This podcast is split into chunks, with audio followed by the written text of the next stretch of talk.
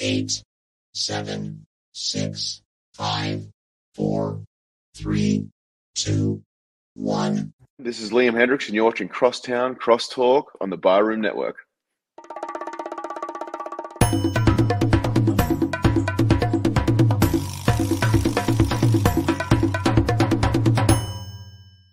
Some may find the following disturbing. Discretion is advised. Every summer in Chicago, the sunshine spotlights the city's spectacular skyline, its luxurious lakeshore, marvelous monuments, and the over 200 neighborhoods in the city. And it also brings to light two of the greatest sports franchises in the world. On the north side, it's the Cubs. On the south side, it's the White Sox. This is Crosstown Crosstalk.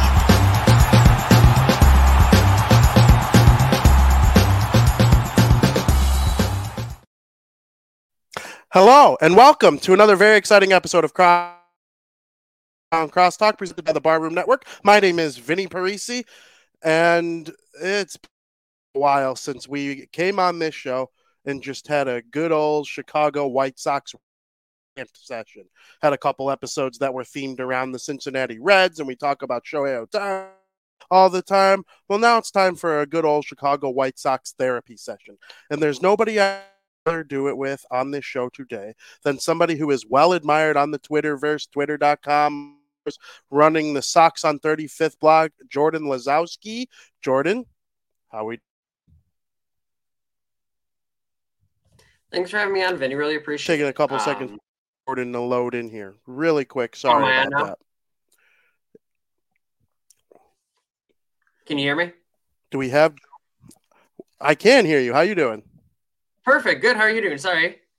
Gotta love the uh, everybody at home Wi-Fi situation sometimes. But thanks for having me on, Vinnie. Yeah, absolutely. Um, I'm Jordan. Really quick, I'm gonna see if I can fix something with the internet here.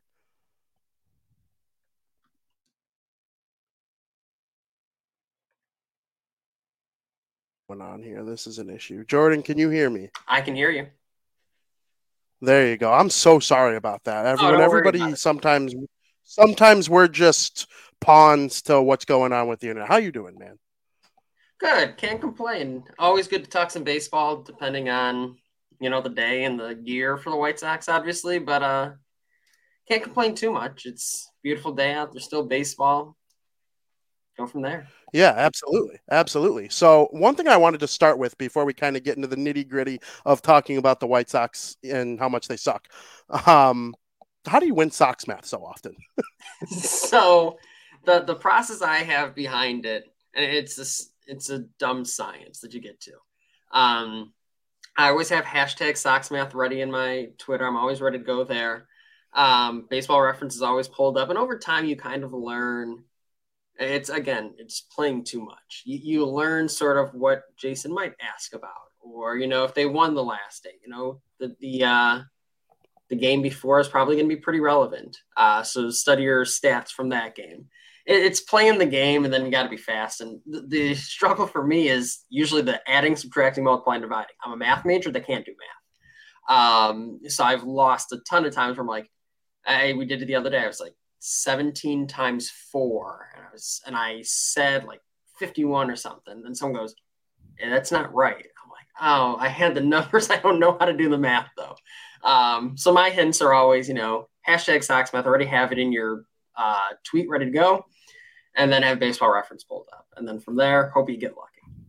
Yeah, for sure. Now I've heard like crazy stories of people who like they have a an old like box TV that's just a couple seconds ahead of everybody else streaming or whatever. Are you one of those people too, or is that no, just- you can't win when you're streaming. Um, you're like, th- there are times where I'm streaming the game just from my room. Um, it's like 30 seconds behind. I'm seeing the answers pop up before I even- even seen the questions. It's like, I there's no chance I was playing today. So the people who are that dedicated, like who don't watch it on HD or whatever, um, I, I applaud the dedication. Uh, but the, I am I have not gotten that far into it. That's funny. Well, Jordan, we can't thank you enough for coming on our show. Everyone's such a huge fan of the Sox on 35th blog. I've been following it for years, especially, you know, lately when the team started to rebuild and it became a little fun to be a White Sox fan there for a while and now lately it really hasn't been. So one thing I wanted to kick off with, it's one of the more common debates that goes on on White Sox Twitter in the White Sox universe.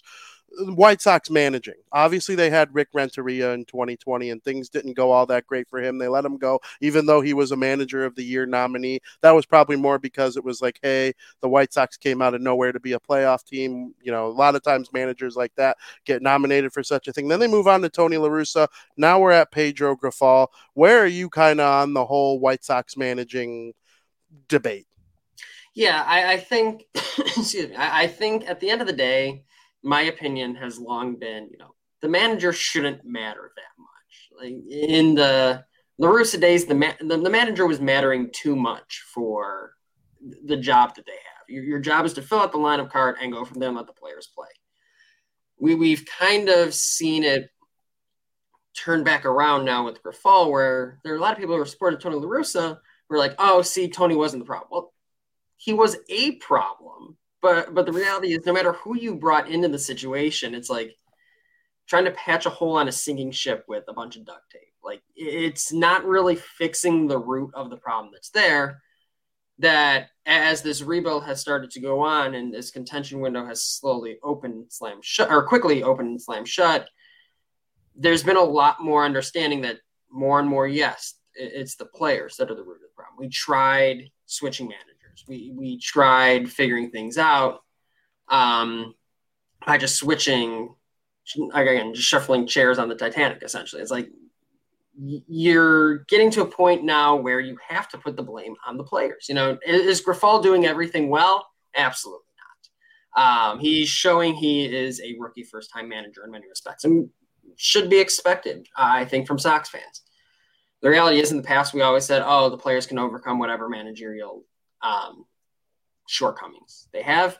The reality is, this group of players doesn't seem like they can overcome that. And whether it's the clubhouse mix or, or the general group of players, or the injuries, whatever it is, it it wouldn't have mattered who was here. You can debate, you know, some of the years, the more formative years when La Russa was around. Um, could that have played a big part? I think you can absolutely make that argument. But at the end of the day, the players on the field have to produce, no matter who the manager is. That's an outstanding answer, and that's a great way to look at it. I, am with you on that. There are times where it's like, whoa, the manager, uh, you know, they can make an impact on the game. If they're making an impact on the game negatively, and it's obvious that that's the case, then you have an issue. But for the most part, you should let players play. And speaking of players playing, what the heck has happened to Tim Anderson over the last 12 months or so? You know, it, it's a funny question. I, I, don't think anyone really has the full answer to that. I, I think yeah, these are humans at the end of the day. I'm sure the off the field things that he has to deal with are going to affect his play. That, that's a straight up thing. But at the same time, injuries play a part in it too. And historically, we've seen White Sox players come back from injuries maybe faster than expected or still kind of like maybe only 80, 90% versus that full 100% back from an injury those kind of all play factors into it. And I, I do think there are some players that, you know, we, hear about all the time needing a change of pace, change of environment, something like that. Not everyone is meant to be a player who plays in the same place forever. I think, you know, whether it's in a work environment or it's in a professional sports environment, like the idea that everyone stays in the same, like at the same company or the same baseball team has really shifted over the years to where, you know, sometimes you just want that change of pace. And I think that's a third thing. I think the injuries plays a part. I, I think the off the field stuff plays a part. And I think just, you know, maybe it's time to be somewhere else. You know, th- this rebuild hasn't been what he wanted. This was supposed to be the time they were winning, and they're not. And he's as much to blame for that, but also he's not the only one to blame for that. Um, it's a difficult question because you really don't know what's going on inside his head, especially with how well he started this season but at the end of the day, it's like you don't want to make an excuse of injury. You don't want to make an excuse of off the field. You're not performing, and, and it's frustrating. I'm sure for him as a player as well. But the idea that he doesn't care or that he's just not good anymore, I, I don't buy into that at all. I think it's more so there are a lot of outside factors beyond just showing up to the field every day and playing baseball that go into it. I agree. You don't go from being an all star game starter. And I know it's voted in, it's objective, fans, whatever. He would have been an all star last year, regardless. And you don't just forget how to play baseball in half a year, and especially at his age. But, you know, it's just tough to watch. Did a little part of you die inside last weekend when they took the Grand Slam away from him by it being foul ball? I, I think for all fans, it's like, wow, he's, it's, it was kind of like everyone has that hump they're trying to get over. And you're like, oh, is this, is like, he's finally hit the homer. Like now he gets going, things like that, and it's taken away. It's like that's just the epitome of being a Sox fan right now. Everything looks good, and then it just snatched right away from you. That's hilarious. Another player that's a polarizing figure to talk about is Lucas Giolito. Giolito, he was below standards by his standards last year. I mean, there were times where he was borderline terrible, but then there were times where he looked like the old Giolito. But this year, he's been mostly really good, and he might be one of the, if not the top arms available at the trade deadline this year if the White Sox decide to go that route. Where are you on Giolito's bounce back season? Are you kind of like, well, he only really had one bad year out of the last five. It was 2022. We should extend him. We should trade him. What are you thinking on that front? Yeah, I mean, it's the concept of an outlier, right? It's, you know, you have 20 or 2019, 2020, 2021 were really, really good. 2022 is really, really bad. 2022 was, or 2023 was just like 2019 through 2021. So the concept of statistical outlier is exactly that. You know, whether it's just mechanics never really got there or whatever you want to say was part of Giolito's issues last year. The reality is it's looking like he can put that in the rearview mirror. Are there still things that he's not doing exactly the same as before 2022? Yeah, spin rates are down, average velo's a little bit down, but he's still putting up the results that go along with being a top pitcher in the league. I, I think the idea that you know he's going to evolve into an ace, which was something I definitely bought into. I think that's kind of more if he's a solid two or three, um, which is okay. There's nothing wrong with that as a ball player, but you don't find those guys just very easily. Guys who can be a two or a solid three very easily you don't want to necessarily trade those guys away. And in this case, it might be worthwhile to do so. But you also have the understanding that, hey, you can bring him back at the end of this year, get something for him, and still bring him back. That's the type of approach I'd like to see here, where, again, with only Cease and Kopech available heading into next year, you know, Clevinger's on an option, Lynn's on an option, probably neither of those are getting picked up. Who's pitching next year? And someone like him could be a stable force um, in the middle of the White Sox rotation for years to come if, if they really wanted to go that route. I agree. It'll be interesting to see what comes up there. Andrew Vaughn also gets talked about. I would say there are numbers that support that he's a really, really good hitter. He's productive. He hits home runs. He produces RBIs. Then there are some statistics that make it look like maybe he's not that you know, all star first baseman that the Sox thought they were getting when they drafted him third overall. He was probably the best power bat in his draft. What's going on with Andrew Vaughn in your head? I, I think the criticisms of Vaughn are absolutely fair. You know, putting up a 110 to 115 WRC plus, you know, 15 percentage points above league average. That's really good. The problem is at first base, that's kind of just average. You have to take the positional aspect into it when you're really evaluating what Andrew Vaughn is giving the White Sox when you come to you know what's up with Andrew Vaughn in terms of maybe not hitting that ceiling that everyone thinks he has. You know, look at Spencer Torkelson for the Tigers. When you are a bat first guy, a bat first first baseman, you you got to do a lot of hitting to hit that ceiling. Some guys do, some guys don't. Um, if Vaughn can just be a decent production player, does that justify the number three pick overall? Probably not, but that's still a good pick. Um, does the fact that he spent the last couple years playing outfield and never really developed in the minors make a difference? Maybe. As for some players, it probably will. For some others, it probably won't. But I don't think you can rule that out by any sense of the word. Um, but with him in totality, it's more so like he, he's a good ball player. He is giving the White Sox meaningful at bats. He's doing a pretty good job. But it's not unfair to expect more from not only a third overall draft pick, but someone who is a bat first first baseman. For sure. Do the White Sox get any blame in your mind for what's gone on with Andrew Vaughn? Like, you know, like you said, not much time in the no, no time in the minors. The COVID, all that took over. Um, do they get any blame?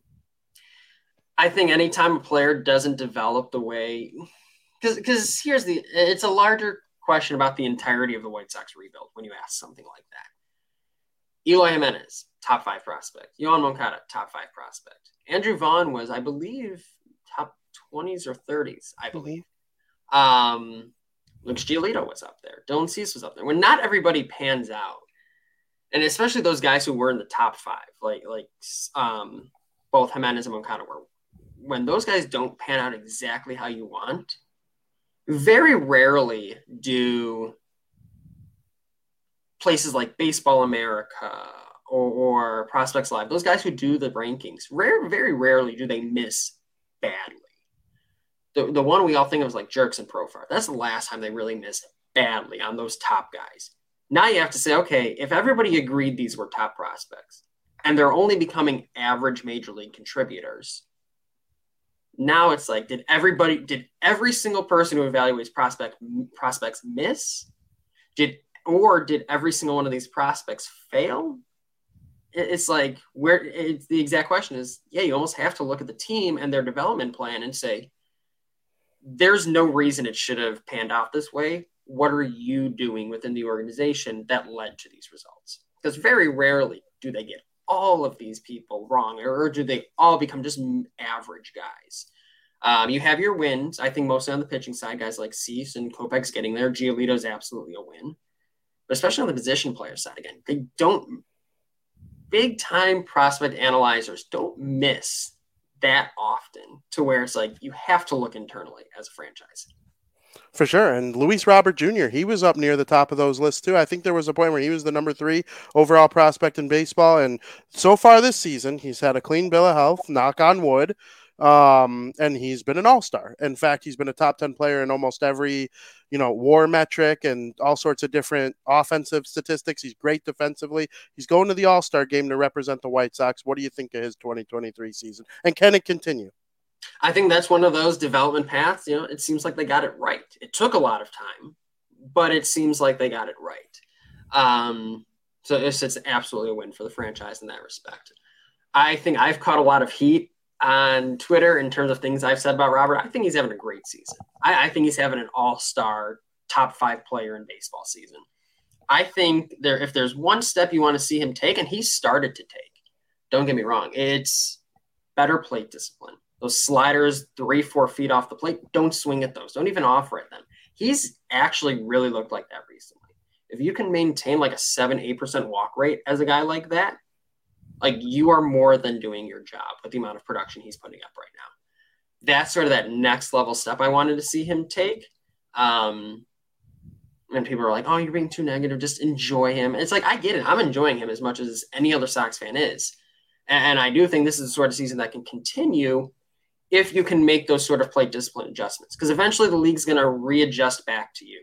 How do you adjust back to them? It's that consistent cat and mouse, like game theory, game theory type game where it's like, you know, they're going to adjust to what you're doing. How do you adjust to what they adjusted to you doing and things like that? I love that. Were you happy or mad when you found out he was going to the home run derby? I don't buy that, and I'd have to do more research on it. I don't buy the fact that players like who go into the All Star game or excuse me into the home run derby, um, like it affects their swing or whatever. It's just like taking an extended round of batting practice. Like these guys don't go up there really during batting practice and try and like hit singles to the opposite field. That that's off season practice type stuff. It doesn't bother me all that much to be honest. I think it's cool. I think it's something where Sox fans should be excited to see another one of their guys on a national stage like that because the team really hasn't put themselves there. Um, I, I, think if he starts to struggle, it will be the natural thing for people to blame. But I think there will be more under the hood um, than just participating in the home run derby if he ends up struggling. I hope he doesn't. Um, just because it's very some it's something that's very exciting for fans.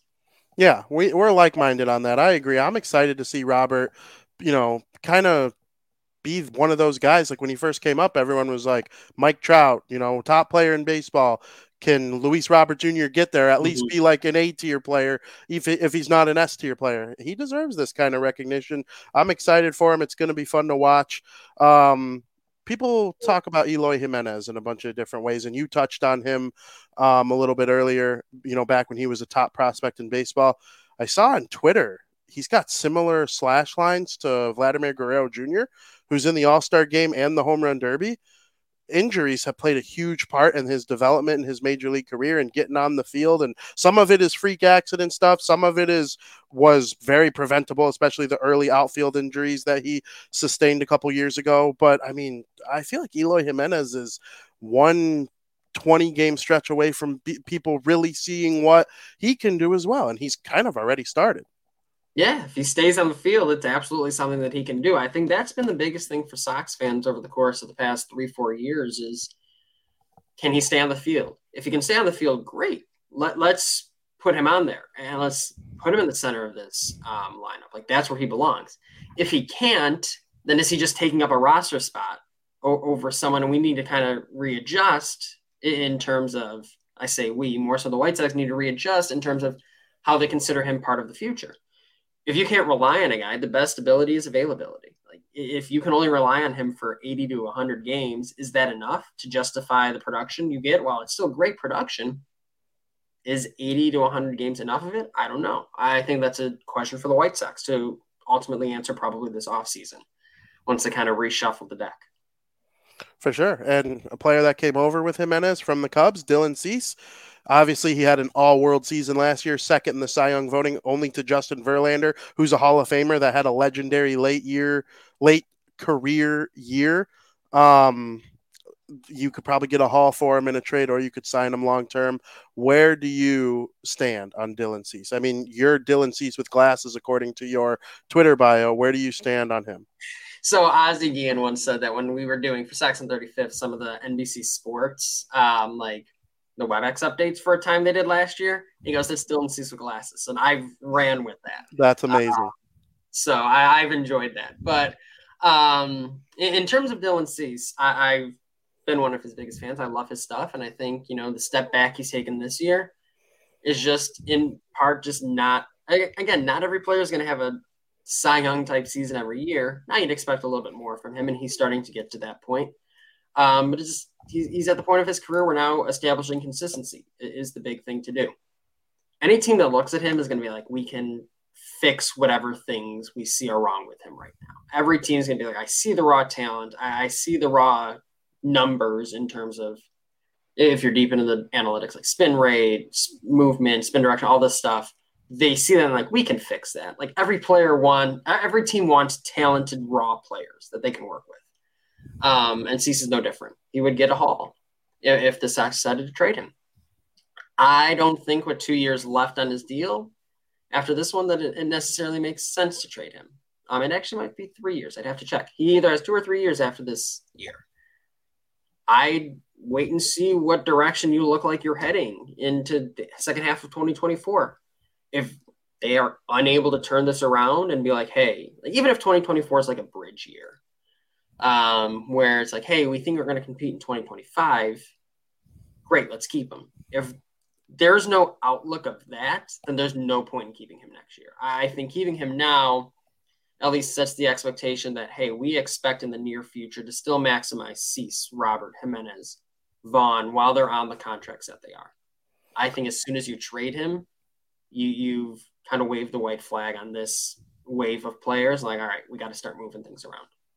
For sure. Now you're really big into prospects, and I know a lot of White Sox fans keep in touch with like, you know, the top guys. Everybody knows who Oscar Colas is. Everybody knows who Colson Montgomery is. Noah Schultz, local kid who was drafted last year. But who are some of your favorite prospects that might be considered underrated or lesser known to the average White Sox fan? I think some of the guys that kind of appeal to me, especially on the hitting side, are guys who seem like they have good approaches. Uh, Bryan Ramos is certainly one of them, third baseman in Birmingham. I, I think one that's one of the more well-known names. Uh, but he's been hurt. He was hurt to start this year, ha- has since come back and is really starting to tear it up in Double A. Terrell Tatum's another name. This is not someone who was highly touted at all. Um, I think a sixth or seventh round draft pick uh, in the past recent years by the White Sox ha- has a ton of speed and has finally gotten promoted to Double A, starting to hit a ton and works really good at bats, walks a ton. Um, those types of guys at the top of the lineup are valuable. They might have found a gem in, in someone like him. Um, on the pitching side, someone like if you want to go to like the lower minor league, someone like Shane Murphy, lefty in Kannapolis, one of the more recent draft pick, one of the more recent uh, draft classes, starting to make a name for himself. Still very very early on, starting to make a name for himself. Um, Ryan Burrowes, who's in the ACL right now, he's a middle infielder. Again, a small sort of seven hundred thousand signing bonus type guy internationally, who's really starting to make a name for himself. I think some of the guys on our site would be mad if I didn't mention Cristian Mena, uh, also in Double A, guy who seems to be one of the top pitching prospects for the White Sox, if not the top pitching prospect outside of Noah Schultz. Um, guys like Sean Burke, Davis Martin, we've heard those names, been injured, dealing with injuries. There's there's still some intriguing names down there if you if you look deep enough at the Double A box scores or even the High A Single A box scores. There's enough intriguing names to be like, hey, maybe this organization is starting to make a change in terms of how they develop players, but it's still a long road for all of these guys um, when it comes to, you know, is there a major league future for them? For sure. I I'm excited to hear that because a lot of times when people think of the White Sox prospect farm, it's very negative. They're in the bottom five, they're in the bottom ten, whatever, whatever, whatever. Well, we got a draft coming up this weekend, and the White Sox are going to make the 15th overall pick. Is there anybody that you're looking at that you would love to see the White Sox take 15th overall? I know that's kind of hard to predict since it's the middle of the round. Like it could probably go in any direction after pick 10 ish. But I mean, I don't know. The the MLB draft is much more of a crapshoot than any other sport.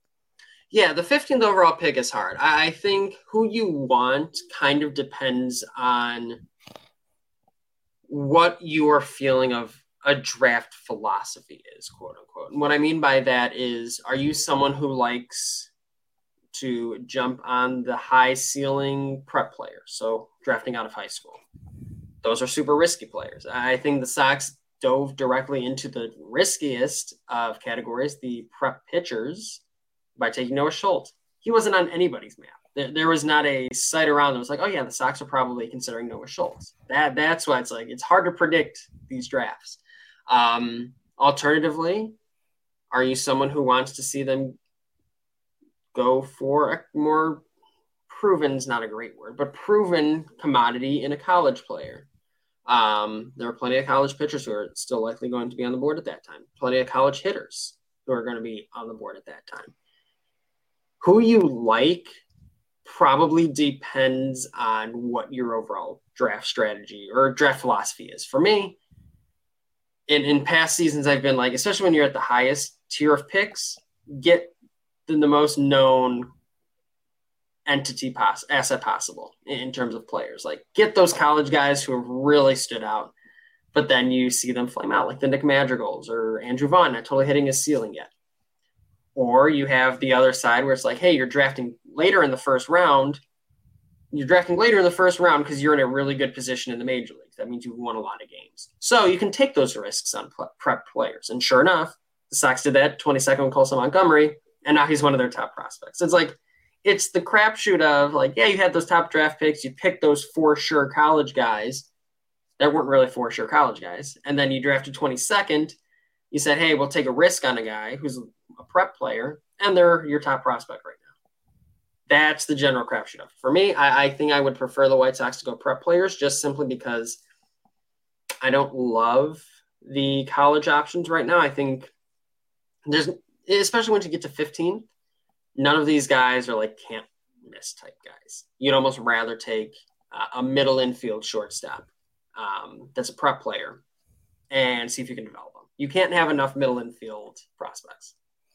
For sure. I'm excited to see what they do. Now, other than, or speaking of being excited to see them do things, it sounds to me, probably sounds to you too, like they might be sellers in terms of people on a one year deal. Like there's the debates about Giolito and Anderson, and, you know, even a guy like Dylan Cease, I'm sure there are going to be teams looking at him. Even if the White Sox don't decide to trade those types of players, they might look to move Liam Hendriks if he's healthy, Joe Kelly, Lance Lynn. Do you think they can get anything of significance here with some of these guys? Unfortunately, I don't. You don't see huge hauls during the trade deadline unless it's for guys with multiple years left on their contract. I think the guy who's going to get the best return is probably going to be Giolito. Giolito, you might get a back half top 100 prospect. And by, by back half, I mean like 90th or above. Like guys who are barely making the list or guys who may have just barely missed uh, the top 100 list. I think those are guys that you might get a guy out of that. Like between the Orioles and between the Reds, I think there are enough guys there that it might make sense. But other than that, like you're if you want and if you want that type of player, you're probably going to have to package a reliever with it. Just because a eight starts of Lucas Giolito is not necessarily enough to justify trading a top 100 prospect. It gets you in the door, but you're going to have to sweeten the deal somehow. And maybe a Joe Kelly or a Kendall Graveman especially does that. Um, other than that, I, I, it's going to be a lot of lottery tickets, a lot of wild cards, some that might be like 18 years old out of the Dominican. Others might be 25 year olds that like you're trying to salvage their arm and say, hey, you've got a lot of raw talent. You look at guys like have a ton of strikeouts, but a ton of walks. And let's see if we can teach them how to throw strikes. Those are the types of players you get um, at the trade deadline, especially for rentals. I don't think they're going to be able to do a ton, but it's still better than letting these guys walk for nothing at the end of the year. For sure. Very cool. So you, clearly you love baseball, and I think that's very admirable. You're very thoughtful and candid with your answers, and I appreciate that. Obviously, you put a lot of time into the White Sox, but are there any other teams that you kind of like, you know, let your hair down a little bit and just enjoy for fun? Are there other teams you enjoy watching?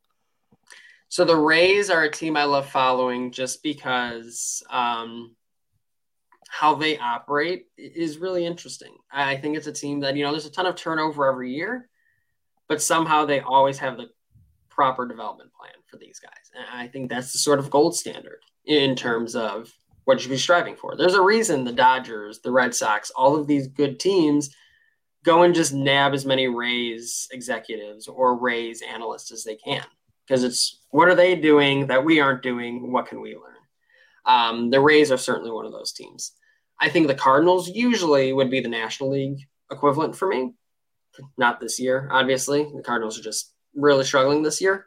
Um, they're a team that, again, quietly is just always knocking on the door of the playoffs or are in the playoffs. You know, that's the sort of gold standard of, you know, it's not maybe reaching the highs of the Yankees every year, but you can consistently count on good development, smart drafts, savvy trades to that you're in the hunt every single season, which is what you should want as a baseball fan you don't really see the Cardinals rebuild. That's why this year is so crazy for them. Um, those are two of the teams I, I like both of them just because there's strong development plans that are clearly put in place, and the results are the fact that they are consistently competing. They are consistently near the top of the standings every year. I think this year's fun team is probably the Diamondbacks. I think everyone's kind of jumping on that bandwagon. But in terms of like teams I look at or kind of like study's not the right word, but study. Um, it's definitely the Rays and the Cardinals are two of those teams. We just got breaking news that Joe Kelly is on the 15 day injured list with right elbow inflammation. Is that's not something we saw coming, right? No, and unfortunately, that probably means uh, probably scratch Joe Kelly off that uh, trade list. So, yes, Kendall Graveman just became a little bit more expendable in terms of what the White Sox might be doing. Because if they maybe wanted to keep him around for that third year of the deal, I don't think they're going to be able to now, simply because like you don't have another really tradable asset. Um, you might get something for Bummer. You really don't want to trade Santos. I think those are the types of guys you build a bullpen around, but you could trade him if the deal is right. Um, yeah, that's unfortunate about Kelly, not just for him personally, but also for the White Sox as they're trying to make decisions uh, come trade deadline time. Yeah, absolutely. It definitely makes things harder. So to wrap it up, I'll ask you one more final question. Whether it's Rick Hahn, Kenny Williams, obviously we know the status of Jerry Reinsdorf as the owner of the team, Pedro Grifol as the manager. Do you have a prediction on the future of the White Sox, or do you kind of just think like they're going to run it back again, like they always do, kind of? I do think they're going to run it back again. Um, I've teetered on the fence of whether or not they hire a new GM. I think the reality is the more you look at the team, the more you look at maybe what has gone wrong. There, there's two really different ways of looking at it. Let's look at it from the free agency standpoint. I, I think the Machado debacle is probably the best example of, you know, this goes beyond Rick Hahn because, you know, you might not think he's the smartest guy in the world. And that's fine. I don't think there's any doubt in my mind, at least maybe I'm naive. I don't think there's any doubt in my mind, though, that he knew exactly what it was going to take to get Machado. I don't think he was outbid or outmaneuvered by the Padres. I think there was just a number that he was not going to be allowed to hit. So he had to get creative with all the incentives and the basically stay healthy stuff. That was all. Again, it's a debacle for a reason. I, I think that's the fir- that's one of the best signs that this goes beyond that this goes up the chain beyond the GM. And you also look at it from a development perspective. You know, who who do you want put in charge of the development plan? I, I think if they're going to overhaul anything, I'd rather them overhaul those in charge of the, the player development because that's where the White Sox lack the most. You, you're in a situation as a team where you're not allowed to spend at those top of the top tier contracts. Don't tell me about the payroll. We see how they got there, and it wasn't by signing top tier free agents. So you're not allowed to sign at the top of the free agent tier. That means you really got to hit your prospects, and the development people aren't doing a great job, just simply based on the, the prospects coming through. Because of that, it, it highlights Rick Hahn's greatest weakness, which is those mid tier, finding those right mid tier contracts. He's done a good job with guys like Grandal, and even Benintendi was a good one. Lynn was a good one. You sometimes you do well, sometimes you really don't. It just it, it depends on who you want to blame for it all do you want to sit back and say yes at the end of the day rick hahn is responsible for putting those people in player development so he should be the one ultimately held responsible sure you can do that you can also look at it and say you know chris getz is in charge of the farm why would i want to promote him to gm it's because i don't think the sox would go outside to to hire a new gm necessarily i think we've seen the white sox tend to be fairly insular uh, especially when it comes to their upper level management it's my long-winded way of saying it's like i don't know what what do you change here? It's been the long age old question. Who do you blame? And I think the White Sox like it such that you don't know who really to blame for what's going on on the field. You have to blame the players 100%. That's where it starts. Then you have to blame the roster construction. Then you have to blame the upper management. You, you have to figure out who owns the right shares of the blame. And the reason we have this conversation consistently as Sox fans and never really agree is because we don't know where the blame falls. And that's exactly kind of how they want it. It's kind of how the organization operates. I'm sure they're not the only organization that operates like that. But because they operate like this, it's kind of how we have to deal. So it's the long winded way of saying, I don't know. I think they run it back and maybe make some development overhauls. But I don't know what the right answer is other than just everything's got to go. Everybody's got it from ownership changes all the way down to your area scouts. Everything would have to go. And I don't think they're in a position to, to do that currently. Absolutely. You just kind of made me have a realization. I can't think of another fan base who's more clueless on who to blame for their team's struggles than the White Sox. I mean, you know, yeah, most Yankee fans, I feel like they hate Brian Cashman for whatever reason. Like, you know, Cubs fans are starting to get annoyed with David Ross a little bit, but nobody's necessarily blaming Jed Hoyer for anything right now. Like, it just seems like White Sox fans, you got this corner of White Sox Twitter that thinks it's Rick, Rick Hahn's fault. There's this corner of White Sox Twitter that still hates Tony LaRussa, even though he's been gone for close to a full calendar year, if you include the end of last season. So that's actually a really good answer. I appreciate that. And I mean, everybody hates their GM. Like, unless you're winning 100 games a year, everybody hates their GM. Their yeah. GM's not doing enough. Their GM got fleeced on this deal. I don't think, I mean, Sox fans loved AJ Preller but I don't think AJ Preller is feeling particularly comfortable in his GM chair right now based on the Padres. It's hard to do that job. And the reality is, uh, he, he, every GM, every one of the 30 GMs is a figurehead for that role. It goes well beyond them, though. And, and I think identifying the root of the issue is still not where the conversations get with White Sox fans, simply because it's hard to get to that root is like you got to blame development, but you also got to blame ownership, but you also have to blame the GM, but you also have to blame the players. And there's no like, it's just this giant web of it, doesn't, you don't know where the blame necessarily lies. So I think it ultimately always goes up as high up the chain as possible. That's in professional sports, that's in a company.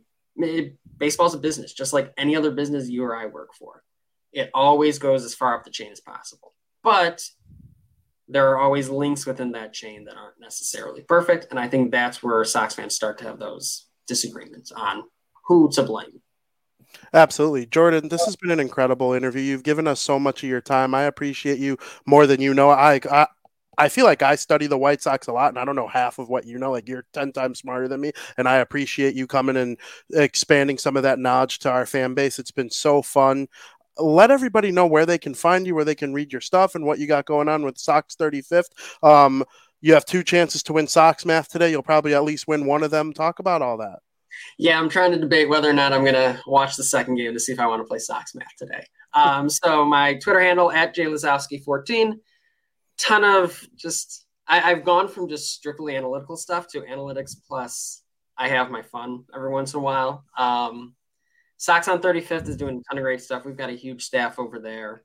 Um, they all work hard. They all have very varying opinions across the spectrum. If you're looking for sort of a spectrum of opinions, they're all great people to kind of read and learn from. Um, Diamond Digest is the other site I help run. I'm the editor in chief there that's more baseball everywhere. So if you're someone looking for more than just White Sox talk, that's certainly a place to go. I always want to shout them out because they do great work too. Um, and because I'm so White Sox centric, it's like every all a lot of my attention gets pushed to Sox on 35th, but they're doing a great job on Diamond Digest too. I think Peyton and everybody over there deserves the credit there.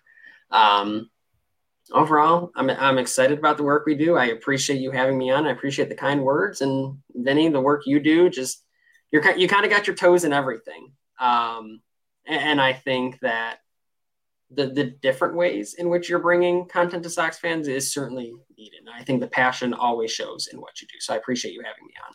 Absolutely. We'll have you back on again. You know, as Rick Hahn says, we got some damage to do in October. We all totally believe him and fully buy into that. And I can't wait to have you on again, Jordan. Thank you very much. Appreciate it, Vinnie. Take care. Absolutely. Everybody, we will send you to a quick commercial break.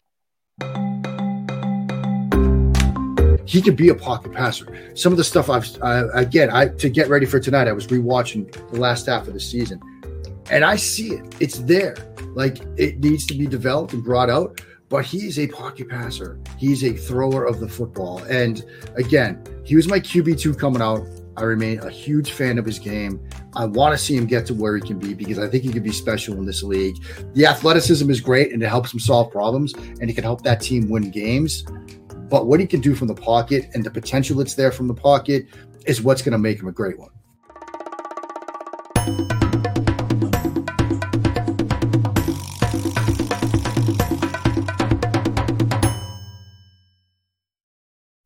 Welcome back to Crosstown Crosstalk. I can't thank Jordan Lazowski from Sox on 35th enough for coming on our show. Listen, smart, smart, smart dude when it comes to talking about the White Sox and what they, you know, do or don't do well. I I I'm not smart enough to take on the analytical approach. I try very hard to take on the analytical approach and you know, we do an okay job, but when it comes to talking to someone like that, you realize how dumb you actually are because Jordan is just so smart. So I can't thank him enough. Very candid, very thoughtful. So we can't wait to have him back on. Um, later, no, not later this week, on Monday.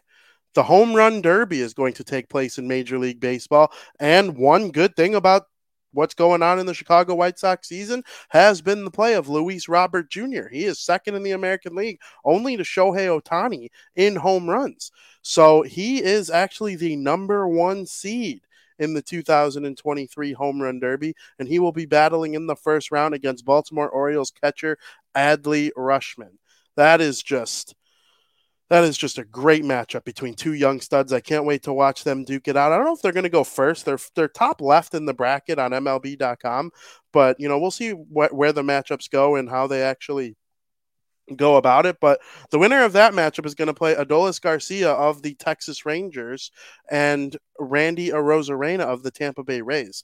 Uh, Arozarena is one of the most electrifying players in all of baseball, but Garcia is sneaky good at hitting home runs in this league, and I can't wait to see who comes out of that matchup. Then you flip on over to the other side, and you have the guy who has won two out of the last three home run derbies in Peter Alonso of the New York Mets going up against one of the MLB's greatest sensations over the last two years, and that's Jose, or not Jose, Julio Rodriguez of the Seattle Mariners. You know, one of the another great, exciting young players that's competing in this thing. It's going to be hard for Rodriguez to take down a guy like Alonso who knows what it takes to win the home run derby and keep these, you know, that type of competition going. Like, it depends. There are a lot of great home run hitters in the league, but Peter Alonso, he knows what it's like to battle the clock and the pitcher that he'll be facing and all that. And then in the bottom right, you have what is my favorite matchup of the entire thing, and Vladimir Guerrero Jr. of the Toronto Blue Jays going up against Mookie Betts of the Los Angeles Dodgers. Mookie Betts is one of the seven or eight best players in Major League Baseball, in my opinion. He might even be higher than that. And then Vladimir Guerrero Jr., he's just been a home run hitting machine for the last couple years. Kind of a down start to this year based on his standards, but I don't think there's any doubt in anybody's mind that Vladimir Guerrero Jr. is just an incredible home run hitter and deserves to be in this competition this year. So we'll see if our guy, Luis Robert Jr., is able to um, make a name for himself nationally because I think baseball fans across the country that might not know much about him deserve to know a little bit more about him because he truly is one of the best players in the league. And I'm excited to see where it goes for him this year. He's in the same league as Ohtani.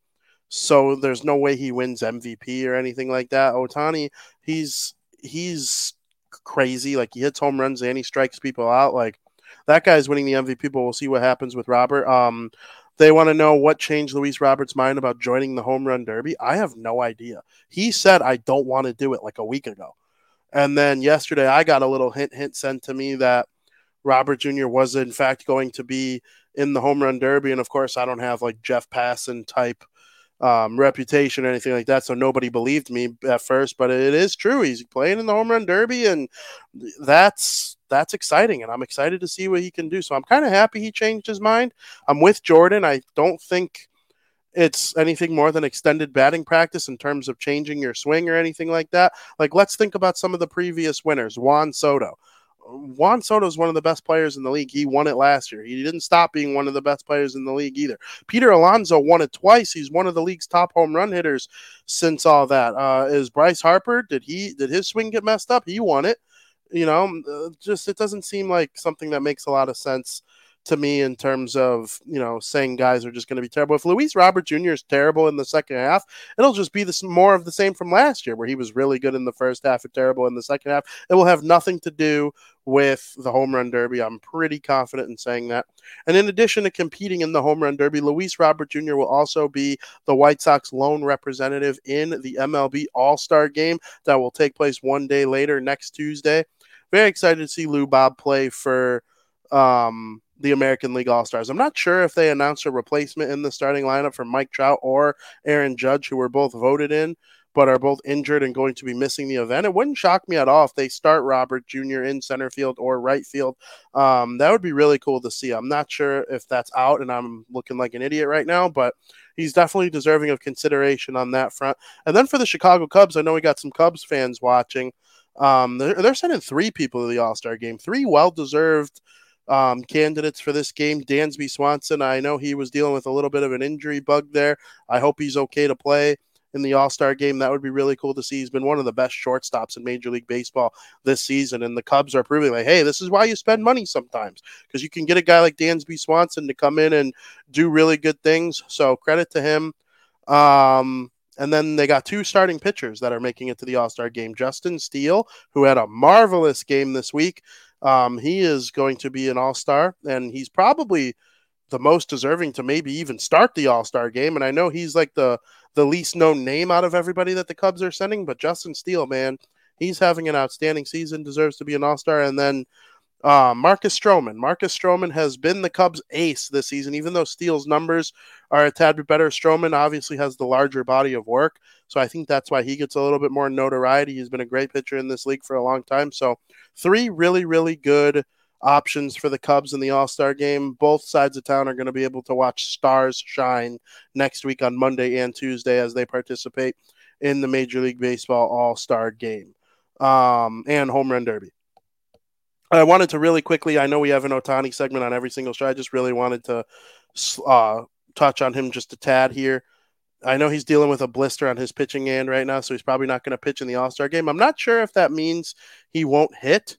I'm sure there's a chance that he hits, which is nice. Um, but obviously, you want to see Shohei Ohtani participate in the home run derby to some capacity. So, um, very excited about that. And then the last person I wanted to touch on before we end today's show is Matt Olson. Holy crap. They the Atlanta Braves get Matt Olson after losing Freddie Freeman in free agency to the Los Angeles Dodgers. And what does he do? He becomes basically as productive as Freddie Freeman. Yesterday, he hit his 29th home run of the season, which is second in the major leagues, only to Ohtani. Um, obviously, he plays in the National League. Um, so he, I, so he leads the National League in home runs, and he's just got a cool 70 RBIs before the All Star break hits. I mean, to have 70 RBIs before the All Star break, that's insanity. That's insane.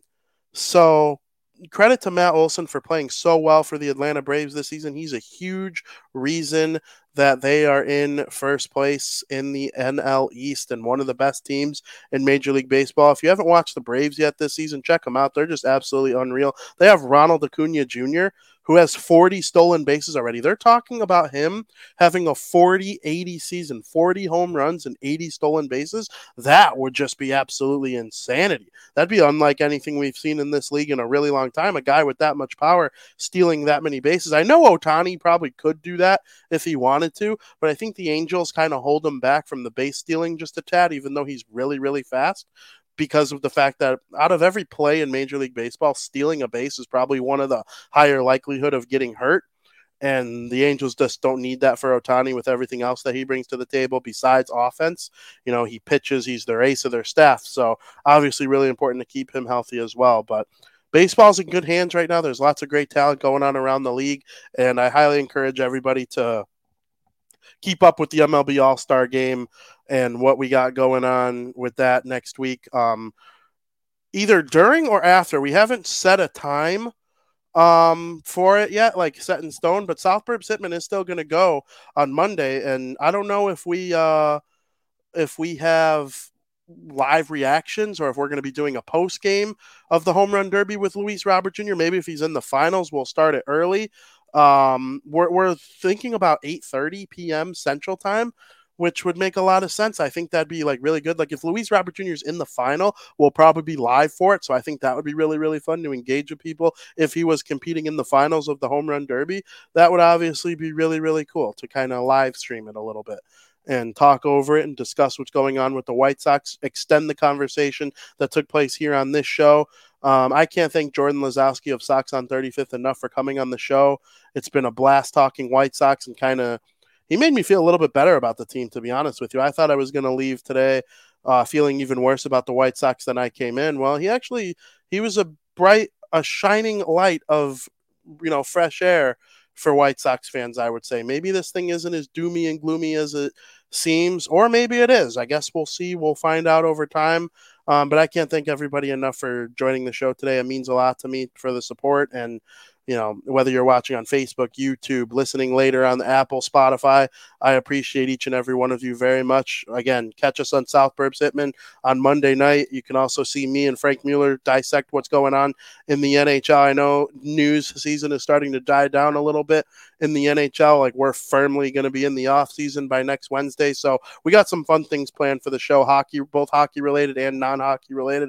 And then right back here next Thursday, Crosstown Crosstalk. Very, very you know, much looking forward to all the shows here at the Barroom Network. So make sure click the little little bell on YouTube so you can always be notified when we're going live. Um, lots of great programming on this show, on this network, as you saw with the commercial. Football's coming up soon. Training camp is right around the corner. So, um, very much looking forward to hearing about all that with all of you. As always, thank you for listening. Another happy landing.